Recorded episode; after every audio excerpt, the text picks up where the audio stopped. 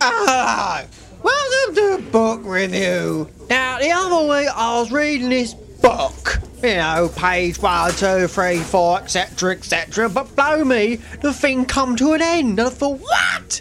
Nobody told me about this. I didn't know books come to an end. So I phoned up my mate and I said, What am I gonna do about this? And he said, What are you talking about? And so I had to backtrack a bit, tell him about the fact that the book came to an end and everything, and I wasn't expecting that. He said, Well, go out and buy another book. I said, You having a laugh, mate? Buy another book? What am I gonna buy then? He said Dostoevsky. I said the same to you, mate, and I slammed the phone down. He rang up and said, "No, I mean the author Dostoevsky. Read something by Dostoevsky." I said, "Well, what's for?" He said, "Cause he's a giant." I said, "So was the Green Cross Code man." He said, "Nah, it's not the same thing. I mean, he was a giant in literature. He was a giant in existentialism, and he was a giant in influencing 20th century philosophy and psychology, which has shaped today's literature." I said, "What's he done?" He said, "He done Crime of Punishment." He done the idiot. He done the brothers. Cover them.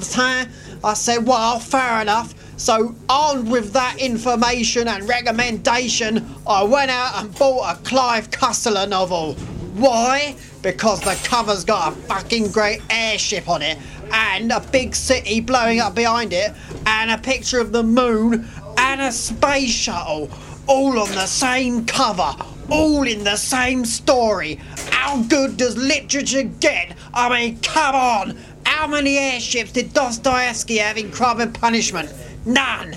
How many space shuttles did he have in The Idiot? Fucking none!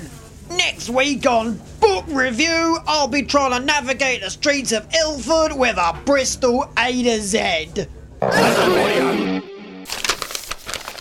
For more of this sort of nonsense, visit what was it? www. www.isotopeaudio.co.uk.